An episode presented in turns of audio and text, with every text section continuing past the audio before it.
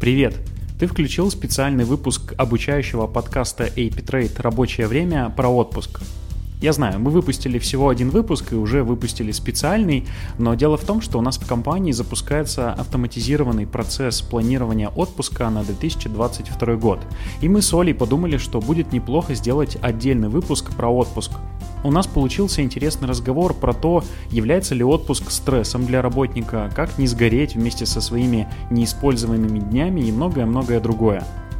Слушайте нас и пишите в комментариях, что вы думаете про отпуск, как вы к нему относитесь и легко или тяжело вам уходить в отпуск.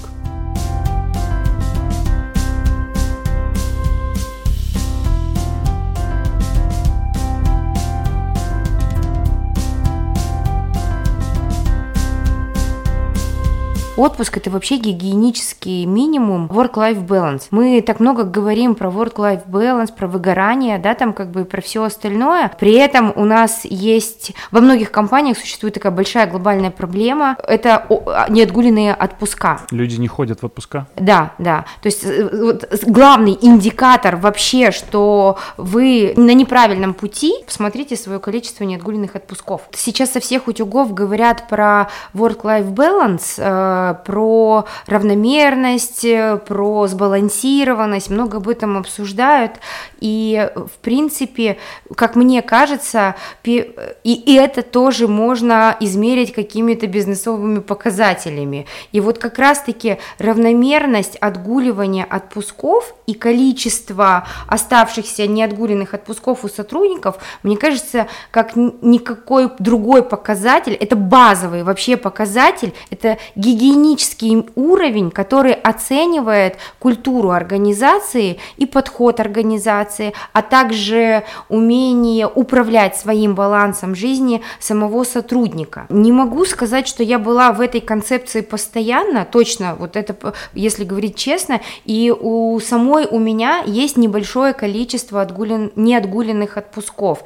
Оно выше нормы достаточной, которая должно быть, а, но тем не менее я все-таки считаю, что я сейчас уже нахожусь в таком в неком процессе, более-менее сбалансированной, у меня есть дальше все шансы э, для того, чтобы эту равномерность выработать еще лучше и оставлять достаточное количество, необходимое и для эффективности компании, и для меня как сотрудника. Второе, были периоды, когда, да, я вырабатывалась, и да, я могла там, ну, там год и даже два не ходить в отпуск, и все это накапливалось, и э, я там получала какие-то компенсации, либо при увольнении тебе выдавались эти деньги, и ты тратил их, и могу точно сказать, что эти деньги не приносили того источника энергии и необходимости, который я бы получила, если бы я сходила на них в отпуск. Я тут же, прости, пожалуйста, вспоминаю своего бывшего руководителя, который говорил, а, который позиционировал неотгуленные свои отпуска как преимущество и говорил, представь, какой золотой парашют я получу, когда уволюсь.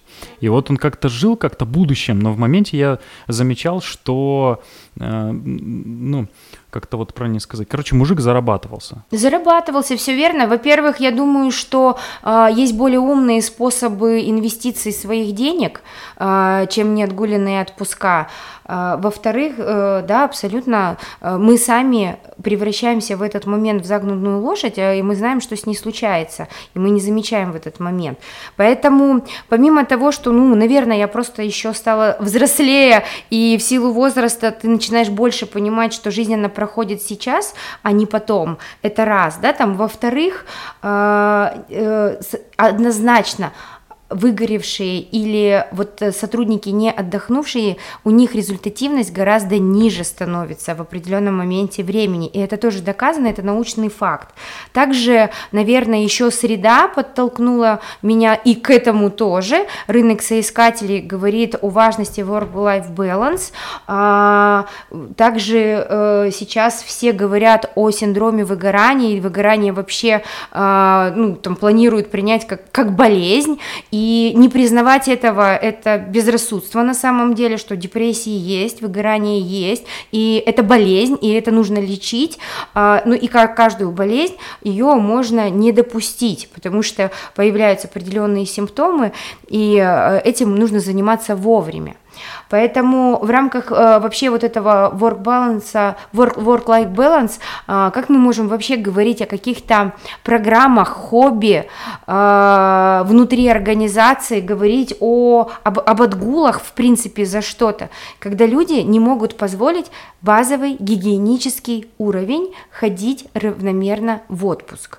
Э, равномерность, она тоже, наверное, условно достаточно. Я бы сказала, что это в первой половине года и во второй половине года, чтобы это было равномерно распределено. Можно там чуть больше в одной половине года сходить, чуть меньше в другой, либо разбить еще на две части, как удобно, как комфортно. Особенно если там совместить еще с какими-то там праздничными днями, да, там тоже можно сделать достаточно классный, удобный график, который будет тебя восстанавливать и согласовать его совместно с компанией. Я хочу возразить вот здесь, вот взять на себя роль такого, знаешь, немножко вредного сотрудника и сказать, вот я, допустим, работаю полгода и ощущаю, что я вошел в какой-то поток, ритм.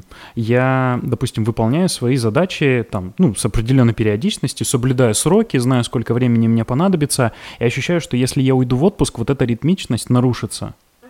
И у меня нет желания никакого идти в отпуск. Что бы ты мне ответила?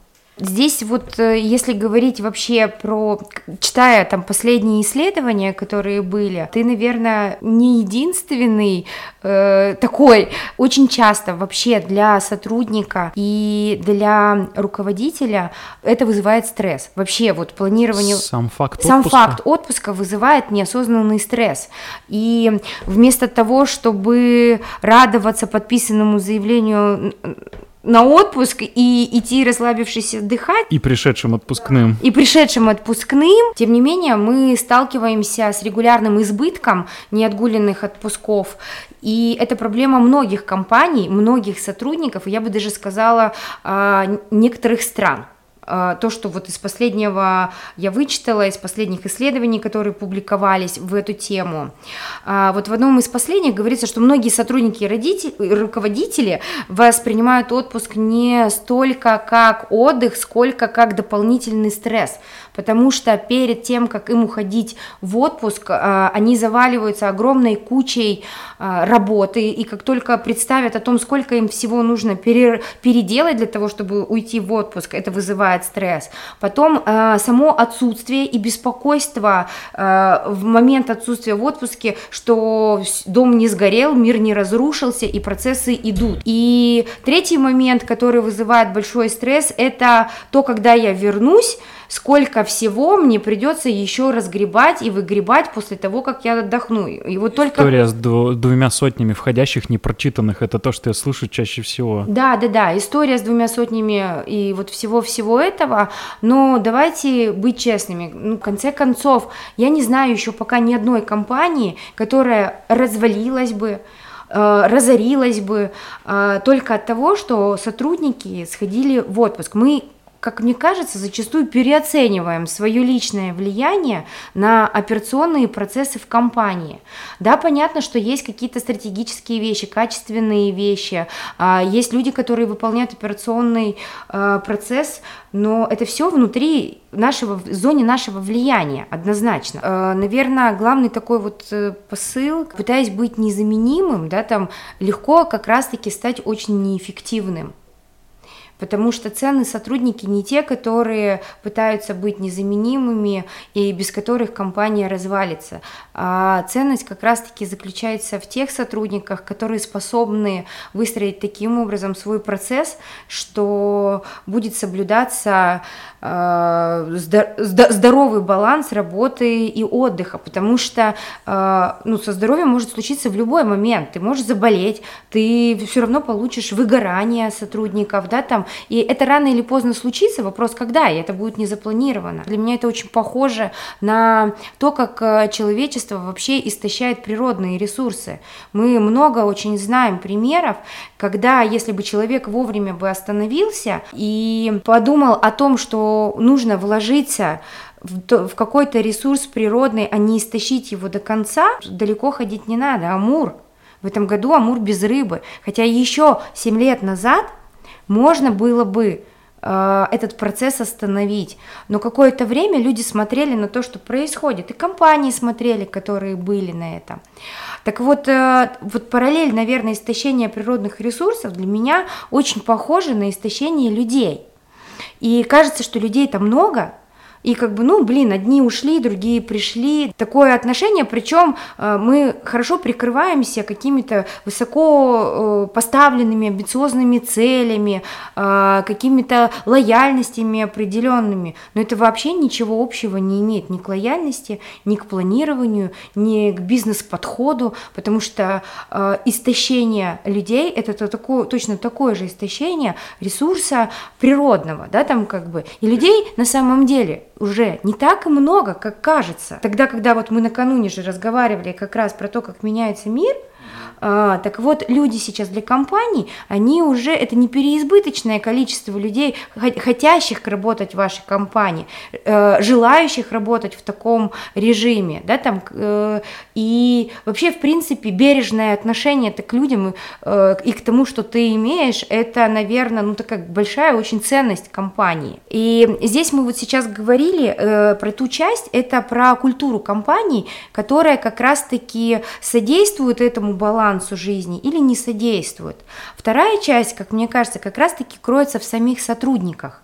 А, вот именно вот этот неосознанный стресс – у сотрудника, неумение правильное планировать и ответственное отношение к этому э, очень часто, э, ну давайте так по-честному, мне легче быть в позиции жертвы, я такой вот весь уработанный, я такой вот весь несчастный, а при этом я демонстрирую великую лояльность, да, там компании, и получается очень такая социально красивая картинка во всем этом, и всем удобно. Как будто социально одобряемая. Да, да, очень социально одобряемая картинка, При этом, когда я выгорел, когда я выгорел, все, я не могу себя поднять.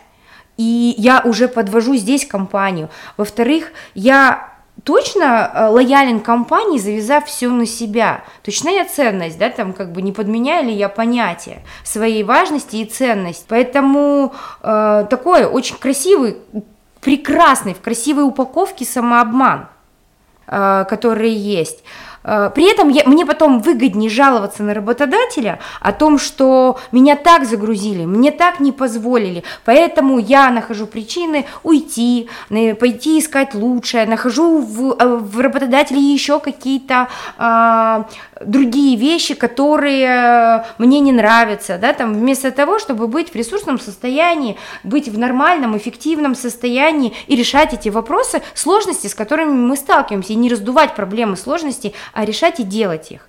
Так вот, э, э, мне кажется, это как раз такое э, движение навстречу друг другу работодателя и сотрудника для того, чтобы это случалось. И давайте пока не говорить вообще о work-life баланс, давайте сделаем гигиенический минимум. Сходим в отпуск. Запланируем, запланируем тот отпуск, который позволит удовлетворить потребности компании и сотрудника, и выполним эти договоренности. Тем самым будем эффективны в своем всеобщем взаимодействии.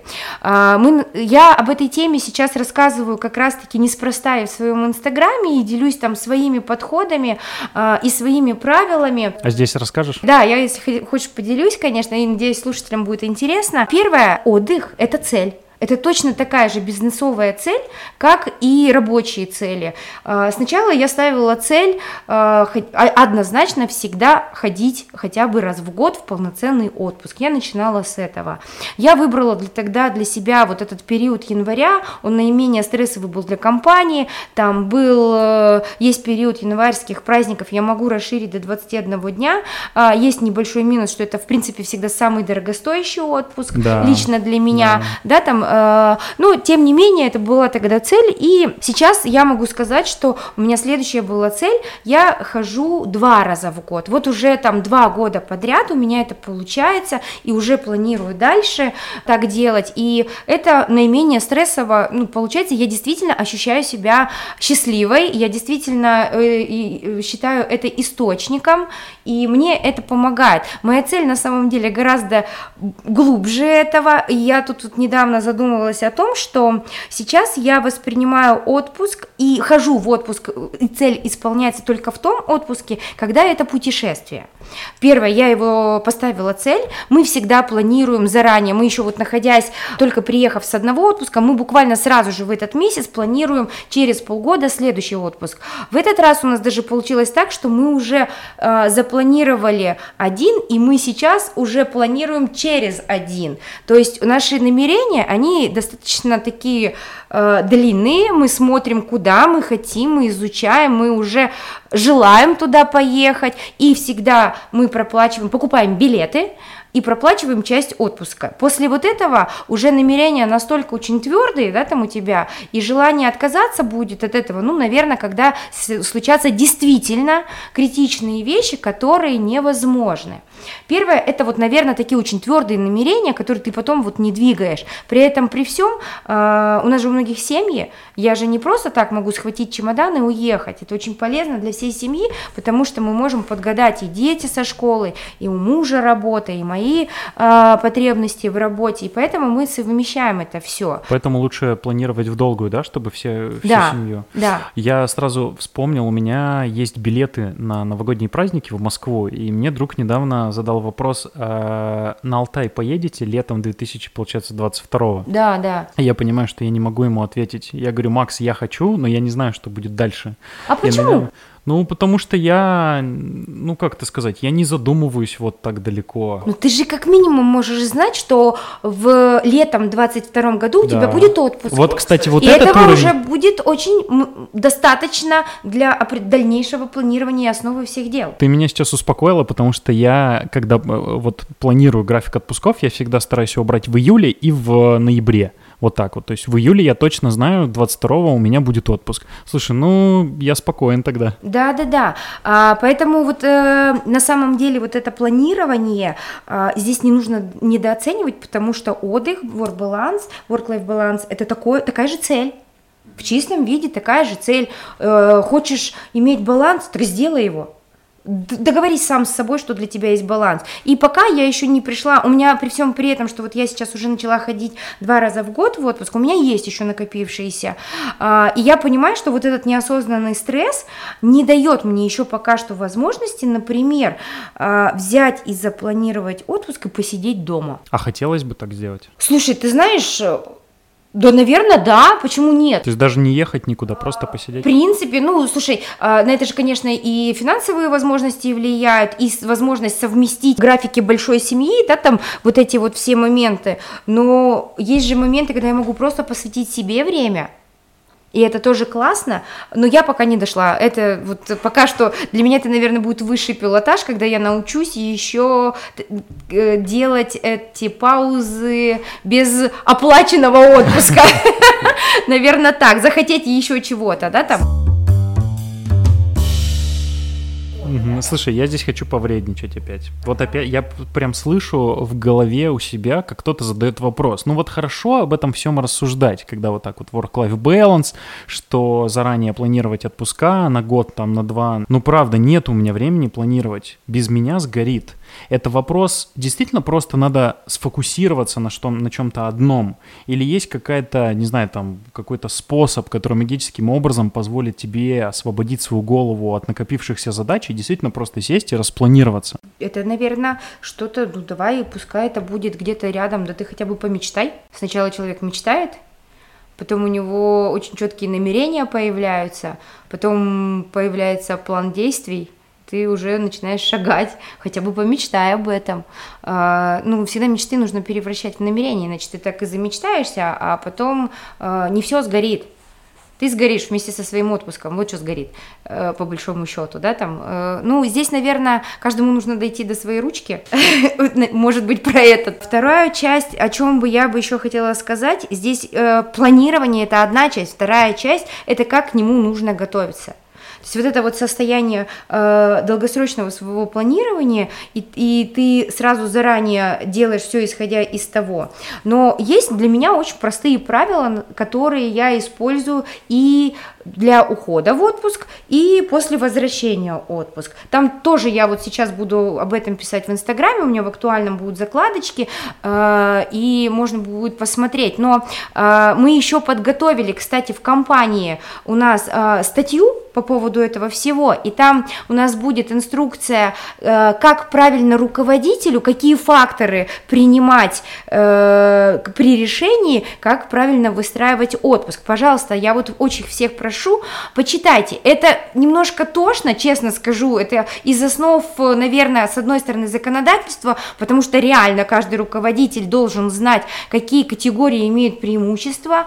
Вторые, это вот такие вещи о том, о чем мы не любим подумать наперед, о взаимозаменяемости, о предстоящих митингах, там, каких-то квартальных ревью, которые невозможно отменить.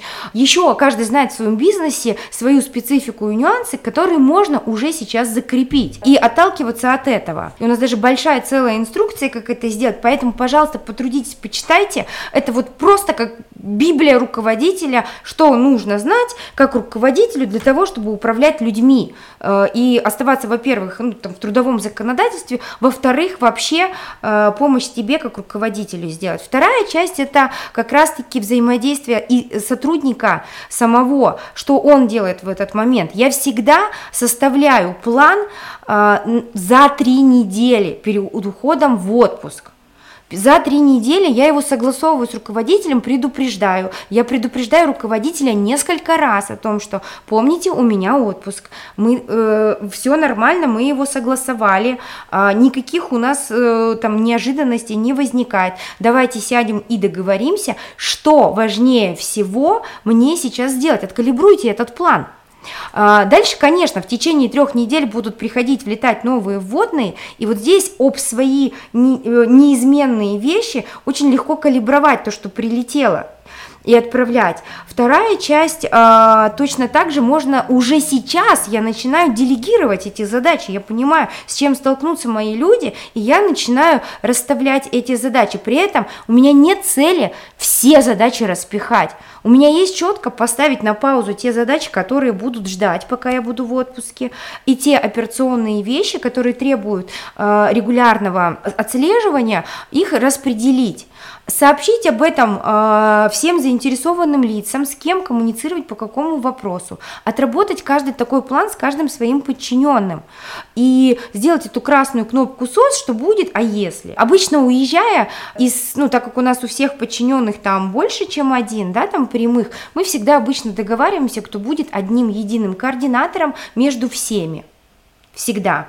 Это не значит, что он выполняет там полностью роль руководителя, нет, он в чистом виде координатор, и только в случае войны через этого координатора мы можем связаться вместе. То есть не каждый может у меня спросить что-то, а мы договариваемся и с теми, кто остается за меня, и с этим человеком, в случае чего мы связываемся. Вот если что, то. Ты имеешь в виду это в команде такой роль, роль такая? Да, да, это у нас в команде такая роль, этот человек может оценить, насколько действительно необходимо связаться. У этого человека есть этот контакт. А кто может выполнять такую роль? Вот какой-то человек из команды, который, если что, принимает решение, что надо выйти на человека в отпуске. Правильно ли я понимаю? Да, да это так работает? Да, мы договариваемся какие-то случаи, про что это и как.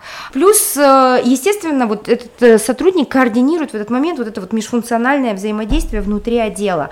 Э, с межфункциональными службами за рамками отдела, в принципе, каждый зам по направлению мы решаем и договариваемся, про какие задачи это будет. Что еще очень важно?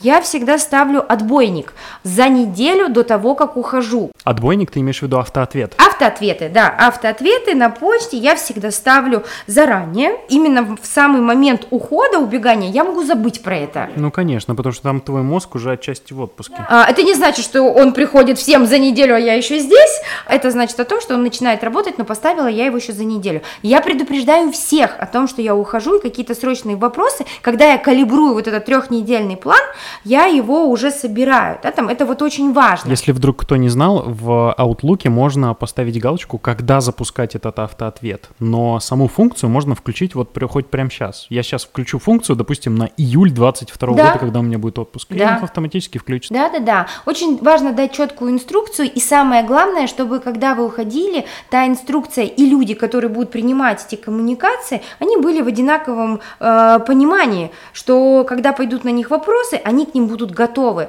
И люди, которые будут задавать, тоже знают, кому. Желательно это одно единое окно, которое уже перераспределит, чтобы остальные э, службы те вопросы, которые были привычно адресованы мне, точно так же были адресованы кому-то одному. Это тоже очень важно для того, чтобы не создать вот это вот э, после себя э, остановку коммуникации, которая должна случиться. Это вот история с автоответами. Я в отпуске, по таким-то вопросам пишите тому-то, да? Да, По таким-то да. тому-то. Но тем не менее, вот смотри, у нас у всех, у меня есть привычные вопросы потому-то, потому-то. А, есть вопросы, которые можно так перенаправить, но ты же не перепишешь все вопросы. Ну согласись, да, там как бы... И те, всегда нужен один единственный координатор, который перенаправит людей. Таким образом, это будет эффективней. Еще из нескольких правил, вот это очень с осторожностью, кому-то оно заходит, кому-то не заходит, да, там как бы э, кто-то не может это отпустить. Я смотрю почту. Для меня э, разгрузка почты в течение отпуска – для меня это снижение стресса как раз-таки того, что я приду на работу, у меня будет 450 непрочитанных, или а что ж там такого случилось, что нет. Я, мне где-то вот обычно я это делаю перед сном, я ложусь, иногда мне хочется почитать, либо я просыпаюсь. Это раз в два дня я посмотрела, успокоилась, что все нормально, ничего не горит, либо что-то куда-то перенаправила, могу уточнить у координатора, э, все ли там в порядке с этим. Про- проще разобрать 5 непрочитанных, чем 4 45, допустим. Плюс, естественно, это настрой, это действительно я расслабляюсь, для самое важное в этот момент для меня это отпуск, отдых, там нет никаких правил вообще, э, нафиг все диеты и все остальное, там спорт, у меня нет спорта на отдыхе, это для другого, да, там э, какие-то такие вот вещи, конечно, я убираю из привычной жизни для того, чтобы насладиться полноценно, а не там дрессировать себя дальше, да, там э, в этот момент. Э, важен выход, то же самое. Важен выход, и, наверное, одно такое главное правило э, – не назначайте на первый день встреч. Там вот есть определенный там минимум одна-две, чтобы запустить мозг, да, там второй момент для того, чтобы прийти, собрать опять этот э, график, встретиться с каждым уполномоченным лицом и посмотреть, что горит, что не горит, и ты составляешь на ближайшие три недели опять ближайший свой приоритетный план – что сделать? После отпуска. Да, после отпуска. И ты опять его корректируешь. И потом ты уже вливаешься в свою основную э, рабочую составляющую. Поэтому много еще есть других нюансов, но это, наверное, такие основные вещи. Э, собрался идти в отпуск, иди, то есть это уже после планирования, когда все случилось, да, там, ты уже в отпуске, все, ты бесполезен. Поэтому... Сейчас ты, вот если ушел, вот все, тебя да, нет, да, отдыхай. Да, да. Хуже э, запланированного и несостоявшегося отпуска, который ты вот можешь очень часто сам, да, там себе испортить, потому что ты вовлекся в лезь, это еще хуже на самом деле, чем ты не сходил в него. Давай резюмируем вот эту вот историю а, таким небольшим чек-листом. Первое – это что сделать до отпуска. Второе – что можно делать в течение отпуска, чтобы было легче отдыхать. И третье что сделать после отпуска? Подготовиться. Подготовиться. Спланировать, всех предупредить, назначить ответственных, договориться о правилах коммуникаций и уехать в отпуск. И не быть на связи. Что делать в течение отпуска, чтобы он проходил комфортнее? Не быть на связи, не контролировать, отдыхать, расслабляться, иметь контакт с одним лицом. Что сделать после отпуска? Вот вернулся я, что мне сделать в первую очередь? Или что не сделать? Не бежать на все совещания сразу. Соберись с командой, которая за тебя отвечала, а, соберитесь, разберите все планы, что получилось, что не получилось, составьте на ближайшие неделю-три ближайший план по действиям, которые есть, от обратной связи от людей, которым ты доверил. То, что о чем мы говорим, то, что я сейчас у себя в Инстаграме публикую, мы собрали для вас это в определенную статью, рекомендацию, которую вы можете использовать и следите вот за новостями на портале, буквально там вот скоро мы ее выпустим, я думаю, что на этой неделе, потому что э, в первой неделе там ноября мы уже начнем планироваться с отпусками. И будем запускать наш чудесный процесс, э, но это не точно, он будет в тесте, поэтому всем терпение терпение, но мы э, будем делать так, чтобы он был максимально удобен, э, комфортен и уже дарил вам счастье и радость на этапе планирования. Кайф, спасибо. У меня в качестве завершения есть к тебе три вопроса. Э, первое. А, что можно сделать, чтобы не грустить о том, что отпуск закончился? Думать о следующем. Когда у тебя есть следующий отпуск, то есть у меня нет этого бесконечного, когда там, когда там, когда там я отдохну. Я точно знаю. И, я, и, и это, знаете, это как вот очень похоже с упражнениями в тренажерном зале, когда ты очень четко знаешь, насколько тебе нужно настроиться. Действительно. Главное вопрос, короче, ожиданий, да, таких, что да. прорабатываю свои ожидания. Окей, спасибо. Вот есть две крайности. Первая крайность, когда компания выгоняет тебя в отпуск, когда ты там а, не уходишь в него сам. И вторая крайность, когда ты, знаешь, не уходишь в отпуск, а ты сваливаешь в отпуск, бросив все. Вот две крайности. Две крайности. Вот какая крайность все-таки предпочтительнее, вот если из двух зол меньшее выбирать? Слушай, ну, смотря в какой, как, как работодатель или как, или как сотрудник, тут опять же от этого смотреть. Здесь важно то, что и в том и ином случае мы не думаем о целях друг друга, и о партнерстве. В данном конкретном случае мы каждый находимся в своих целях, а тут партнерство невозможно. Поэтому о каком согласии может быть речь и речь, если между нами с тобой э, свою цель только я делаю.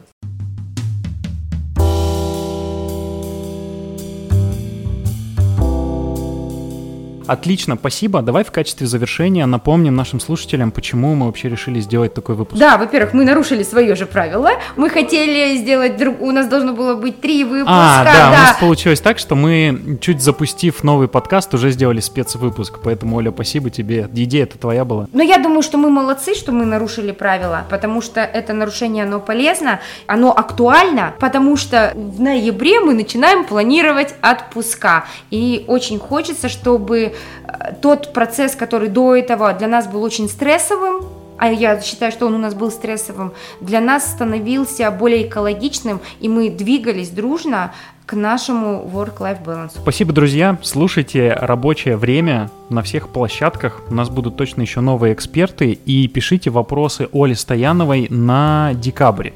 А в ноябре у нас еще появится третий выпуск, а в декабре, получается, будет четвертый. А в третьем выпуске мы с Олей обсудим э, обратную связь, как работать и не урабатываться, и как перестать докручивать свою работу до идеала, если и так нормально.